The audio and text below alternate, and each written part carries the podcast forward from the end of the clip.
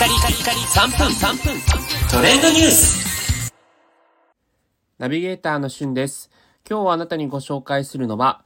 フジテレビ系列月9ドラマミステリーという中で最終回の構想についてご紹介いたします。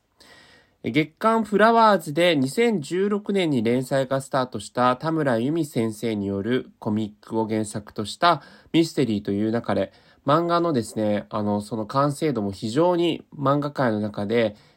評判が高いんですが、それを実写化という形で主演が菅田将暉さんが演じている天然パーマがトレンドマークの主人公、久能整というね、キャラクターで、これまで11話が放送されておりました。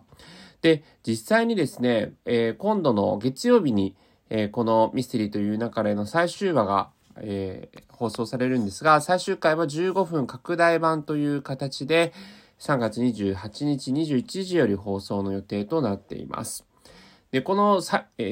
終回に伴ってですね、フジテレビの公式 YouTube チャンネルとかでこれまでの、ミステリーという中でのですね、各話のダイジェストが、放送フジテレビ公式 YouTube で放送を見ることができるんですね。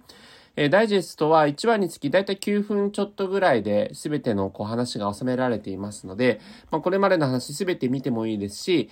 ミステリーという中で実はその単発でも楽しめるような内容になっていて、今回の最終話はですね、このミステリーという中でのこれまでの1話、2話、3話、そして11話をダイジェストを見ればですね、一応最終回の話はなんとなく通じるかなというか、わかるかなという感じになりますので、あまりお時間がない方はこの4話分のダイジェストをご覧いただくといいんじゃないかなというふうに思います。実際この菅田将暉さんの演じる役がですね、非常に個性豊かな役になってるんですけども、なんかこのドラマの作りが面白いのは、前回のその11話の放送においては、この久能整さんがですね、ほとんど出てこないっていうストーリーだったんですね。な